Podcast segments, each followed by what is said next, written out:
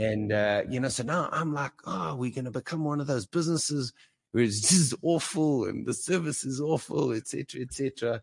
You know, then I jump in and I'm I create drama and that, and it's like, okay, hang on, how do you just remain calm and balanced in this? Have the tough conversations, but still protect the magic of what made us made us succeed. So, you know, gives you a bit of insight into how erratic I can be at times. And I don't mean to, but I suppose I just no. care so much about it, you know? Exactly, exactly, exactly. And it's very counterintuitive also, also to let go for growth when we think naturally that if we control this is where the growth will, will happen. We do that also in our private life. Yeah. Uh, so that's that's I'm I'm not surprised at all. You know, since I've uh, asked my my guests to take the bottleneck index, I've just been talking about delegation and letting go. yeah. Yeah. It's the most difficult part. It's it such seems... a big topic, uh, you know, yeah. and the work that you do talks directly into what enables us to grow. Mm. And that is breaking bottlenecks and um, one of the ways in that is letting go to people around us. Welcome back to the show. This is episode 147. My guest started his company 29 years ago. He calls himself an accelerator of dreams for the doers. Orrin Klopper co-founded Netsurit with a vision to build an IT managed service provider that truly helps its customers achieve their dreams. He saw a company that could help employees achieve their dreams too. Today, Netsurit has a headcount of 350 plus dreamers and doers, five offices including New York City, and has completed multiple merging and acquisitions transactions three acquisitions in the last year actually, and two are in preparation. Orrin is here to share his insight on the three powerful ways to propel your business to massive growth. Breaking the bottleneck through delegation, being purpose driven and people centric, and the strategic game of mergers and acquisitions. If you want to break bottlenecks like Orrin has been doing, I suggest you start by taking the bottleneck index. It will help you identify your potential bottlenecks and their impact on your business, and you will receive practical recommendations to overcome them. And by the way, Orrin's bottleneck score was 39%. You can find the link to the bottleneck index in the show notes. Hi, Orrin. Uh, how are you? Great. Thanks, Laurent. Good to see you. Yes, same. Thank you. Thank you for joining. So after 29 years of running your own company, I think I think this is 29 years. You must have so many insights and lessons to share. But you know, I'm going to start by a question I usually ask at the end. but in your case, it makes sense to ask it now at the beginning, and then you know just build from it. So sure. if you take all your experience into account as an entrepreneur, what is the one practical recommendation you would give to other entrepreneurs? Yeah, it's a great that's a great question. I think it would it would come down to um, you know I look at my at, at, the journey I've traveled, so obviously have to talk from my experience, and um, I think the the this the, the single greatest learning or sort of and it still persists to this day is is surrounding yourself with the right people. Mm. Uh, there's this great quote by this uh, South African entrepreneur. His name is Mark Lamberti. He says, Nothing defines a culture as much as who you fire, hire, and promote. Mm. And, um, you know, I even look at, I was lucky enough from the beginning, you know, uh, one of the founders of Netsurit had already started selling engineering calculators and computers to friends and family. He invited me to come and sell for them. So we're very different, mm-hmm. like have different unique strengths. And then gradually we just got more and more people that surrounded us um, that are. So I think the biggest learning for me, Laurent, to just keep my answer brief and to the point is um, it's it's around finding and keeping the right people. And even now, if I uh, add one last piece, if I look at our strategy for the year ahead, mm. um, we we need to do a couple of big hires because, from a strategic planning perspective, even as we get bigger, we often end up with more strategies or things we want to do than we can. And the one question that that that we've learned to ask ourselves that actually uh, another entrepreneur I really respect and, and inspired me to share it with us. This is you need for every strategy decision, there are two questions we as entrepreneurs have to ask ourselves is number one, is it going to be someone's day job? Mm-hmm. Like, are they going to be focused on it? And number two, are we going to fund it? And mm-hmm. um, that isn't going to be with someone's day job is we need to make the right person decision. Obviously, when you're smaller, you're doing everything right. Yeah. And, yeah. so it's hard. But who that first person is that joins you, and then the second and the third and the fourth and the fifth are just so so important. So that's probably the most the most important um, experience I could share uh, on the journey that I've traveled. Amazing. But that is an important one. I've been, I've been talking to what more than 150 entrepreneurs now, plus the people I coach, and it, they always talk about the people. You know, surround yourself with people, the right people, like like you said but then, then if we build from this, how do you know when it is time to hire someone? How do you make sure it's the right person? Yeah. So on the timing, look, I think as entrepreneurs, we've got to balance three things, right? We've got to balance the, the right people with delighting our customers, the customers, and yes. then uh, the financial side, which is is profits. And I don't mean that in a in a in a sort of a greedy fill our pockets way. Businesses have to be profitable yes. so that they can pay their people, that they can pay their bills. You know, so it's balancing those three things, and it's always like if I could, I would always hire a lot more people than we do, but we've got to balance those three things, right? Um, and uh, so, how you make that decision? Probably, if I were to refer to to a couple of books, the one that kind of has the, had the greatest impact on the way we hire. It's mm. the hmm. book called Top Grading. And they've had new editions published. But the methodology they use in there, Laurent, is so powerful. Mm. A hmm. couple of things I'll just highlight. One is TORC. They use a method called TORC, which is threat of reference check. And the word threat has a negative connotation, but hypothetically, I was interviewing you and I would say to you up front, Laurent, a key part of our hiring process is that I want to speak to at least three of yeah. your previous line managers. Yeah. And so, and so we kind of get your consent that that's okay. And then I would say, okay, Laurent, when you were at PwC, you worked for John. Obviously, as you know, I'm going to speak to John at some point. Uh, what would John say in his experience of working with you were your greatest strengths? Mm. And then once you've answered that, he would, I, I would then say, uh, Laurent, based on working with John, what would John say your development areas are? So mm. that's that one method that they use called uh, TORC. And it's funny if you do that thoroughly. Uh, and in our business, the, the hiring manager or the line manager must do the reference checks. Nobody else. It cannot be outsourced. So if if you were hiring and I was going to potentially uh, you, you report to you and I was one of your candidates, you personally need to phone my previous line managers. So that's yeah. like a critical part. So it can't be because outsourced. I work with you directly, and you will work with me. We'll, we'll be working yes. together directly. So that's that's why you have to do yes. it, the manager. Yeah. And then the other method in the top grading methodology is called CIDS, which is a chronic a chronological inventory of your past roles.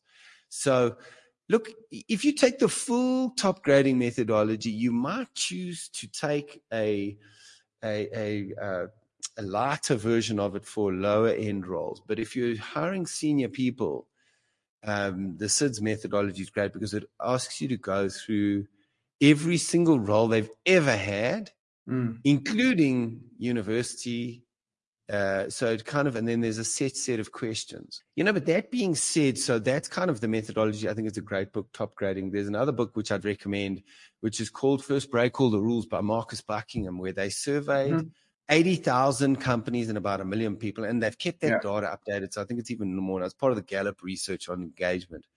The key insight they took from that, Laurent, was that uh, people work for managers bef- almost before they work for companies. Mm-hmm.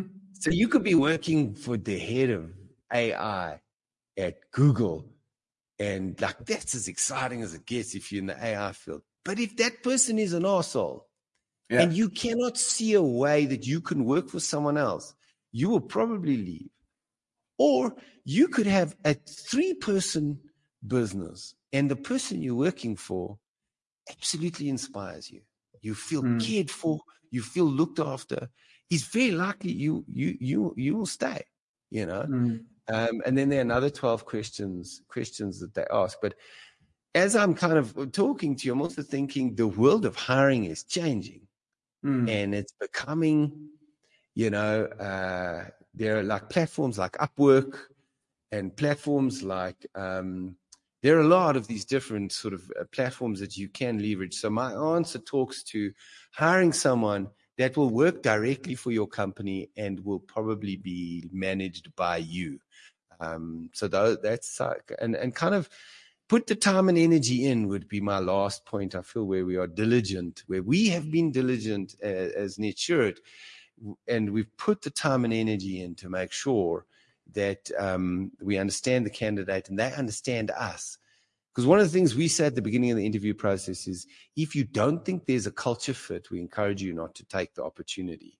Mm-hmm. Then we talk about our dreams program. And then at the end, we say again, here's your offer letter. Okay. But if you don't think the culture fit is there or you want to participate in our culture, you don't want to participate in our culture, then we suggest you don't take the role. Yeah, this is some great advice. I mean, I just uh, completely agree with you. And I see that among my, my, my clients, a lot of mistake they do. For instance, what you were talking about, the, about the reference checks. A lot of entrepreneurs and this and their managers, they don't do reference checks. Mm. It's mm. not, while it's so important, like like you said. And then the other one, you know, make sure that not only you know the your, the candidate is a fit for you, but you should be a fit for the candidate. I think it's Jim Collins.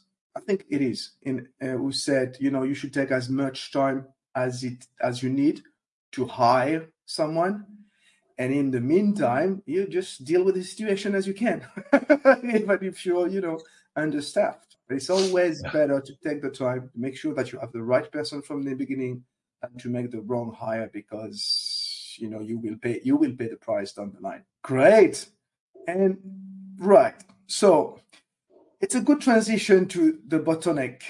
And you know your your i asked you to take the the bottleneck index and your score was really good i think around like just above like 30 percent.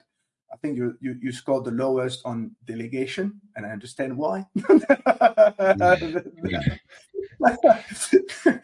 but but this is this is this is what it is right? When you hire the right people you avoid the bottlenecks of you know having everything tied around you. You are you put yourself into a situation where you can delegate let them do let them do the, the, the, the work they're supposed to be doing so that you can focus on something else right? Yeah. So how do you delegate? Yeah so i am um, my sort of preferred working style mm. is um, I I like to let go, and you know, so we've got quite a, a sort of um, a we, we have a, a, relatively mature strategic planning process that we've used yeah. for a long time. I think some years I've overdone it and wasted people's time. And then other years I've underdone it and haven't involved enough people, and people don't feel they've necessarily bought in. But what is agreed in the strategic planning process is clearly what are we going to focus on? And included in what are, we are going to focus on is what we're not going to do. Okay. And that's sometimes hard because, you know, we have this long wish list of stuff we'd like to do. And um, so out of that comes a defined scope of what we're trying to achieve with metrics mm. and objectives. We also use the, the balance scorecard as a performance measurement system. Mm. So, what the strategic planning plus the balance scorecard enable us to do in the, the, the working relationship is to let go. Because some people might interpret a, a monthly performance measurement system as detailed as a balance scorecard as micromanagement. But I actually yeah. think it's the opposite because what happens is when you're completing your balance scorecard, you're reviewing how you're doing on your own anyway. So you're doing self management. So by the mm. time it would come to meeting with a person, you you know whether you're on track or not. So from a delegation perspective, you know, I think I uh, at times I don't put enough energy into uh, well, not at times. If you look at the upward feedback I get from the people I manage, we've got that section in our line management, and they say, Orrin, sometimes you're not clear, and I'm not sure exactly what you want. And I sometimes rush and kind of like just just take care of this. So I definitely could learn to be better in being because there are things that come out of the outside come up outside of the strategic planning where we're working uh, with agility as a team to get someone to take care of it but um, my my approach is let the people in my team own it, and um, and I try and let go as best as possible, and then also allow people to make mistakes. So I've, you know, over the last year, I think we had in our initial discussion, I spoke to you how in letting go, I I, I created, um, I dealt with things popping up badly Mm. So I let go, and then problems showed up, and I, I did not deal with it well. So mm. I almost was I was not allowing people to make mistakes. And to be honest, I was being too impatient and didn't look at enough of the details. So by the time I dug into it, I actually saw things were nowhere near as bad as I thought they were. And yeah. I reacted badly and I was rude to, to one of our key leaders. I was I really lost my temper badly. I apologized to him profusely. So you know, this is the challenge with fast growth and letting go. You know, then you're like, yeah, I knew they would get that wrong. I knew I shouldn't have let go, you know? And yeah, so it's definitely work in progress, Laurent. And there have been times where I think I've done it better than others. Yes. But the one thing I've definitely learned is the faster we're growing, the harder it is. Is it? Um, to get this this balance right. Um, you know, so I look. I would, now, I would think, like with experience, it will get easier, and because you don't have the choice. Also, as you grow, as the business grows fast, in your case, you would have to let go more and, and faster, so that the business could experience more growth. Yeah. No, so no. I have. I'm, no, no, that's it. Your your logic is 100% right, but I suppose I'm also, to be honest, going through like we're probably like I don't know about 380 people now. Yeah. I've never led a business of 380 people. I've never led a business that's got an office in Albuquerque, which is as far west as we go in the US, an mm. office in New York, an office in New Jersey, an office in Maine, an office in um, you know, these locations and offices in Durban and Cape Town. So now the normal where we've got Exco and it's in office hours between Albuquerque and South Africa, uh, the time zone difference during daylight savings is going to be a perfect mismatch. Mm-hmm. So there are all of these things coming up that we're having to mm-hmm. learn and and and and and think about. So we're trying to we surround ourselves with advisory board members and we bring in people to give us guidance, etc., etc. But um, like give you an example, I let go of marketing in the last 12 months. Right. And then I saw that the team was struggling to hire some key people. So I jumped in. Hmm. Okay. Mm. And now I'm trying to help them hire these key people. Um, and and and I can I can I can I can I can frustrate people and piss them off in that as well. You know. but like we, give another example. We we had a run. We we we behind on our retention numbers in the US, so we lost more revenue than we should have. So yeah. when we dug into that, there was no clear trend like service issue or anything like that. There were actually really extenuating circumstances. One of our big customers got acquired by a private equity firm, and um, uh, they had an internal IT, and there were various reasons like that.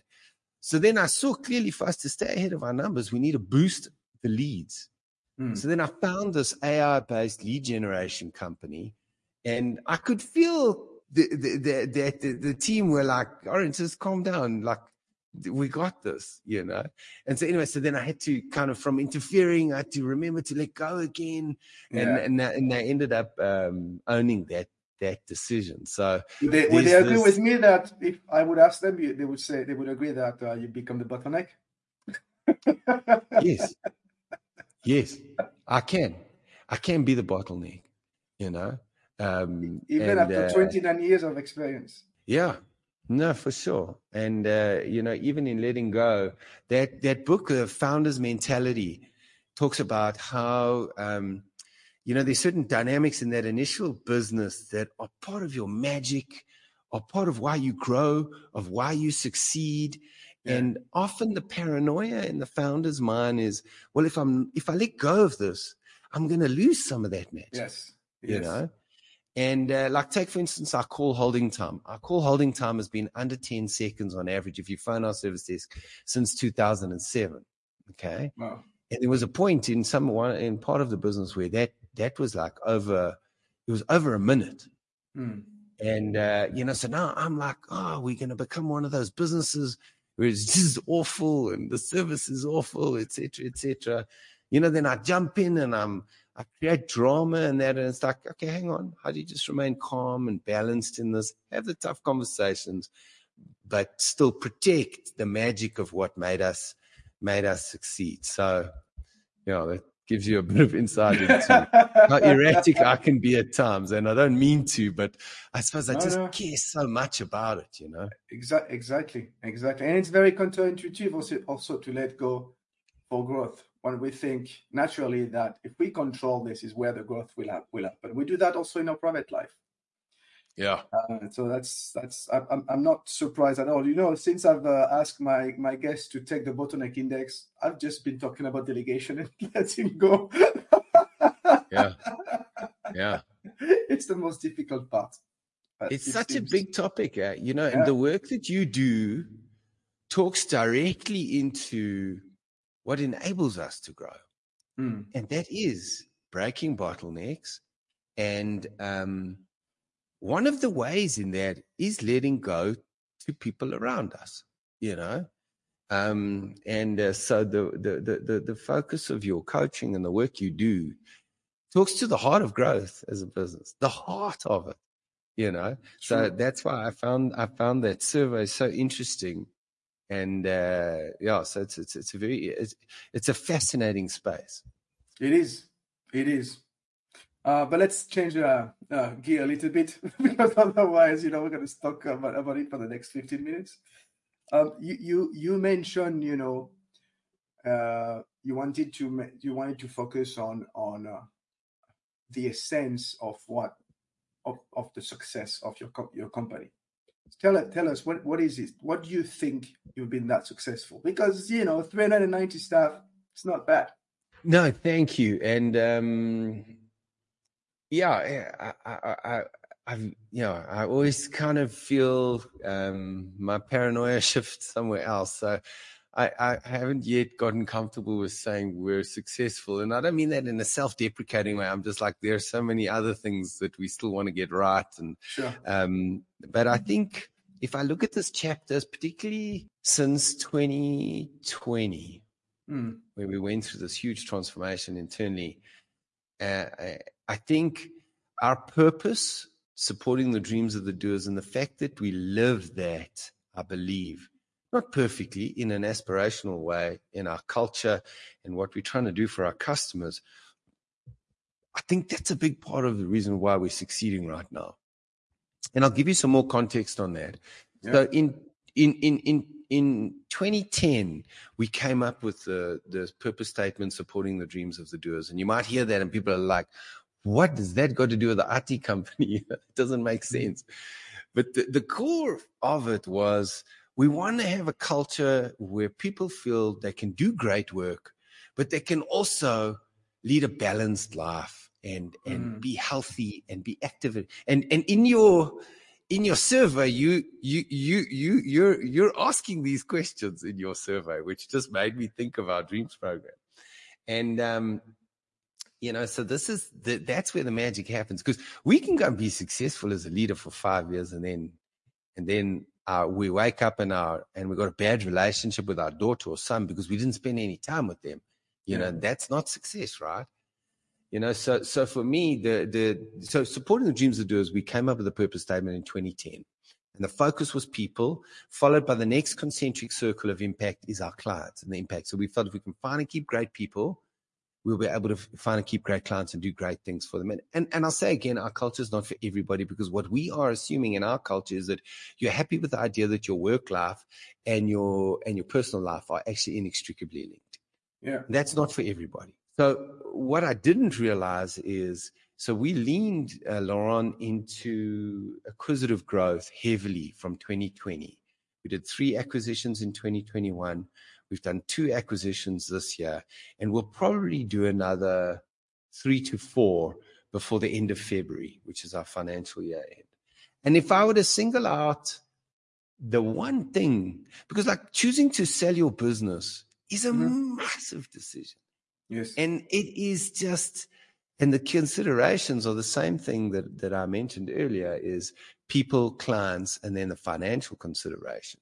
And all of these entrepreneurs that are considering selling their business, and I use the word selling, and I put it in inverted commas because we actually provide part of our acquisition is we give them an equity rollover where they mm. could actually make more money from the equity rollover in the future than they're making now. So we're they're kind of joining us. Mm. So one of the key considerations is they've got these people that have traveled this journey with them, and they want to make sure that if they do take this next step, that those people are going to be looked after and they're yeah. going to be in a culture that that values them. Yeah. So our purpose supporting the dreams of the doers it's not only helped us find great people, it's not only helped us uh, find great clients, but I believe it's one of the biggest parts of why entrepreneurs are deciding that they would like to join us on this next chapter of the journey. So I think being purpose driven with a focus on people is one of the reasons why we have been successful and we continue to be um, successful. And then, if I were to add a second point, I think we've always tried to differentiate ourselves, Laurent. Mm-hmm. We haven't always gotten it right.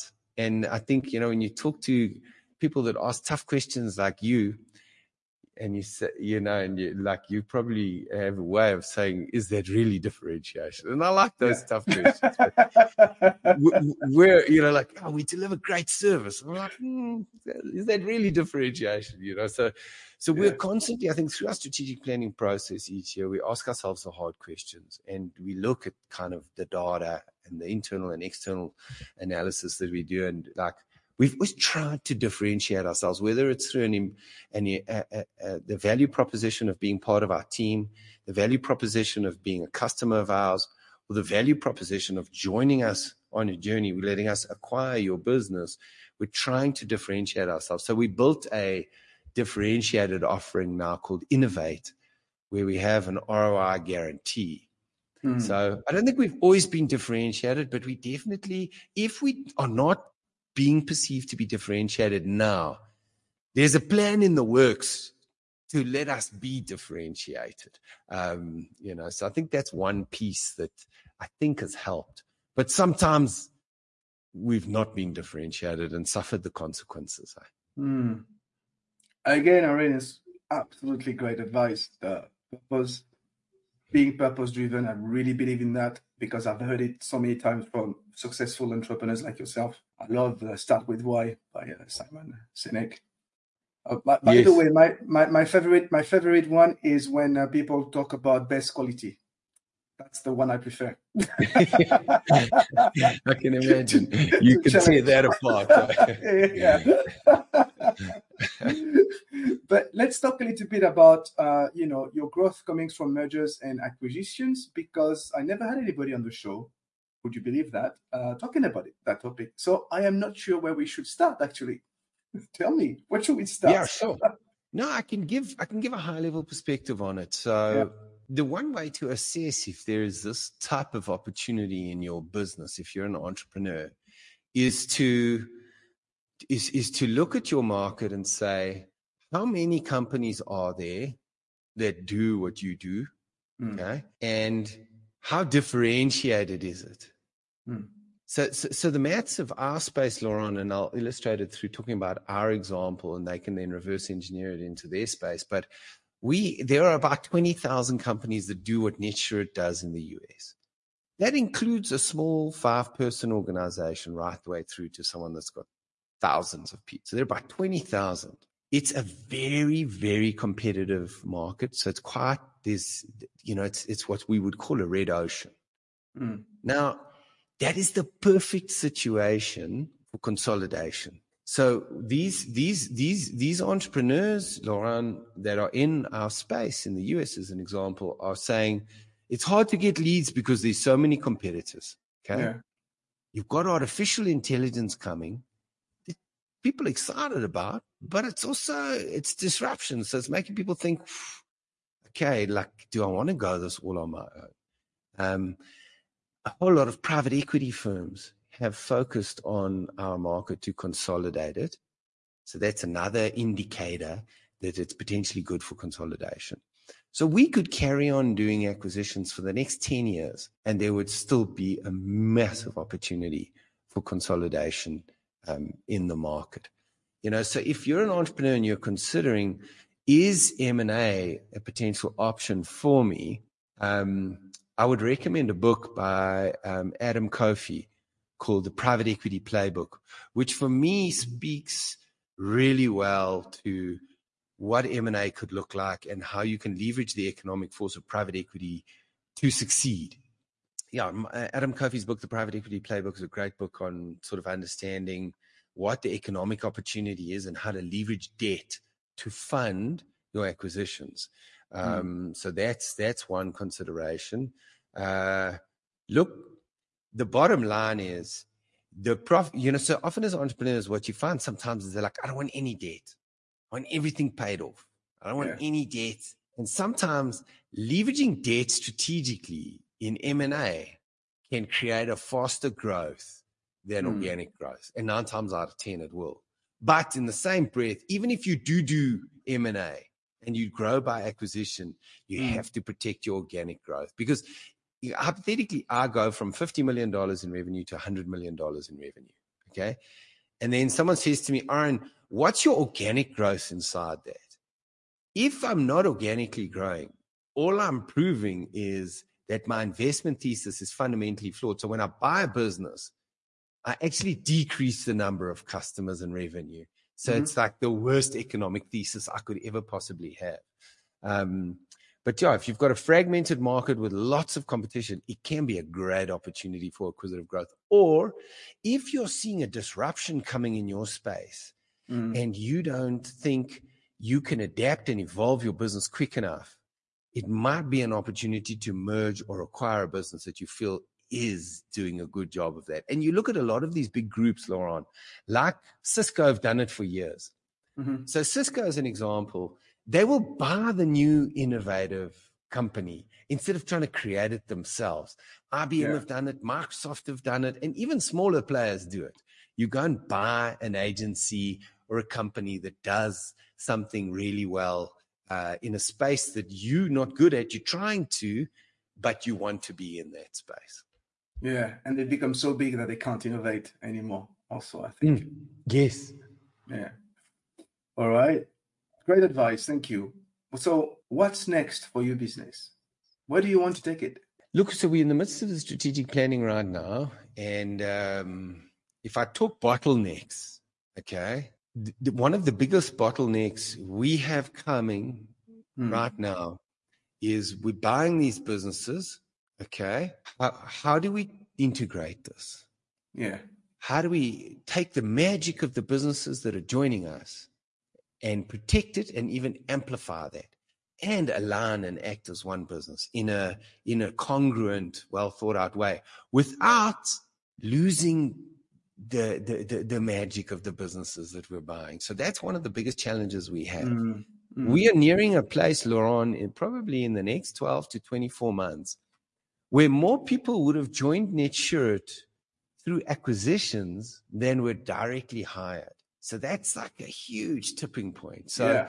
if I if I were to talk to you in a year's time, we did this podcast again, or two years time, and success would look like if we've managed to evolve our culture so that we're still a great place to work, that would be success. And if we've managed to do uh, the integration in a way that we, we protect the first point, but it also brings economies of scale. It brings additional budget to invest in R&D.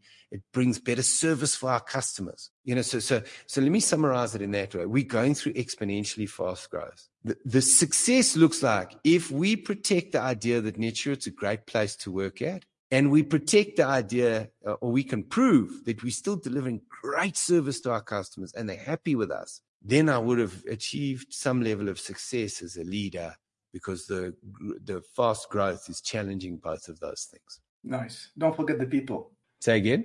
Don't forget the people. No, that's it. It's the most yeah. important. Will you ever stop? Will I ever stop? Hmm. No, I, look, I love what I do. And, uh, really? Yeah.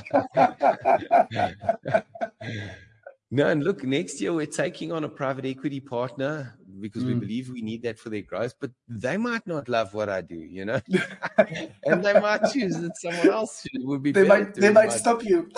That's it. You know, so so so I would love to. I would love to to do what I do for as long as as long as uh, I'm wanted around and I'm adding value. Um, and uh, I would, I personally would like to never retire, but uh, there might be some circumstances that uh, mean that I have to.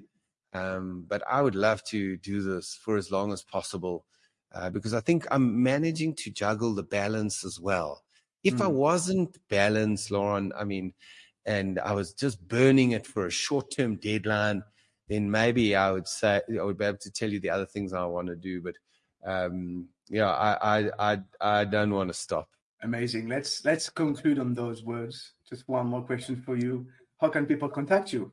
Yes, you can reach out to me on LinkedIn. Is probably the the easiest. It's Orrin Klopper on LinkedIn, um, and uh, yeah, I'm super responsive there, and uh, I share very openly. So if you're interested in our Dreams program, I've got about 20 documents I'll send you. I've had a couple of meetings with people that just wanted to pick my brain on what we're doing, M&A and differentiation.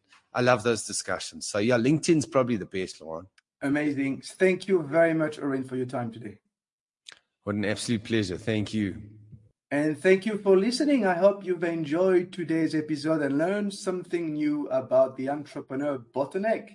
You can go even further. Download my ebook, 8 Tactics to Thrive as an Entrepreneur, to propel your business forward and tackle your bottlenecks heads on. You'll find it on my website, laurentautin.com forward slash get my ebook. I'll see you next time. Bye for now.